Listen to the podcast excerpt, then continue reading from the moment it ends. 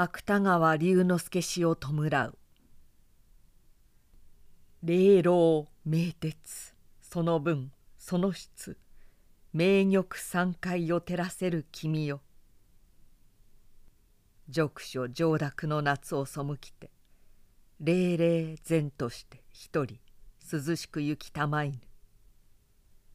たちまちにして虚勢天にあり光を甘霖に引きて常しなえに消えずしかりとはいえど生前手を取りてしたしかりし時だにその形を見るにあかずその声を聞くを足らずとせし我ら君なき今をいかんせん思い秋深くつゆは涙のごとし月を見て面影にかゆべくは誰かまた愛別陸を言うものぞ。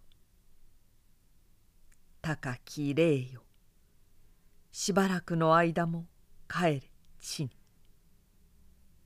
君に憧るる者愛らしく賢き維持たちと恩友低粛なる霊夫人とのみにあらざるなり。言葉つたなきを恥じつつ慎んで微調を飲む。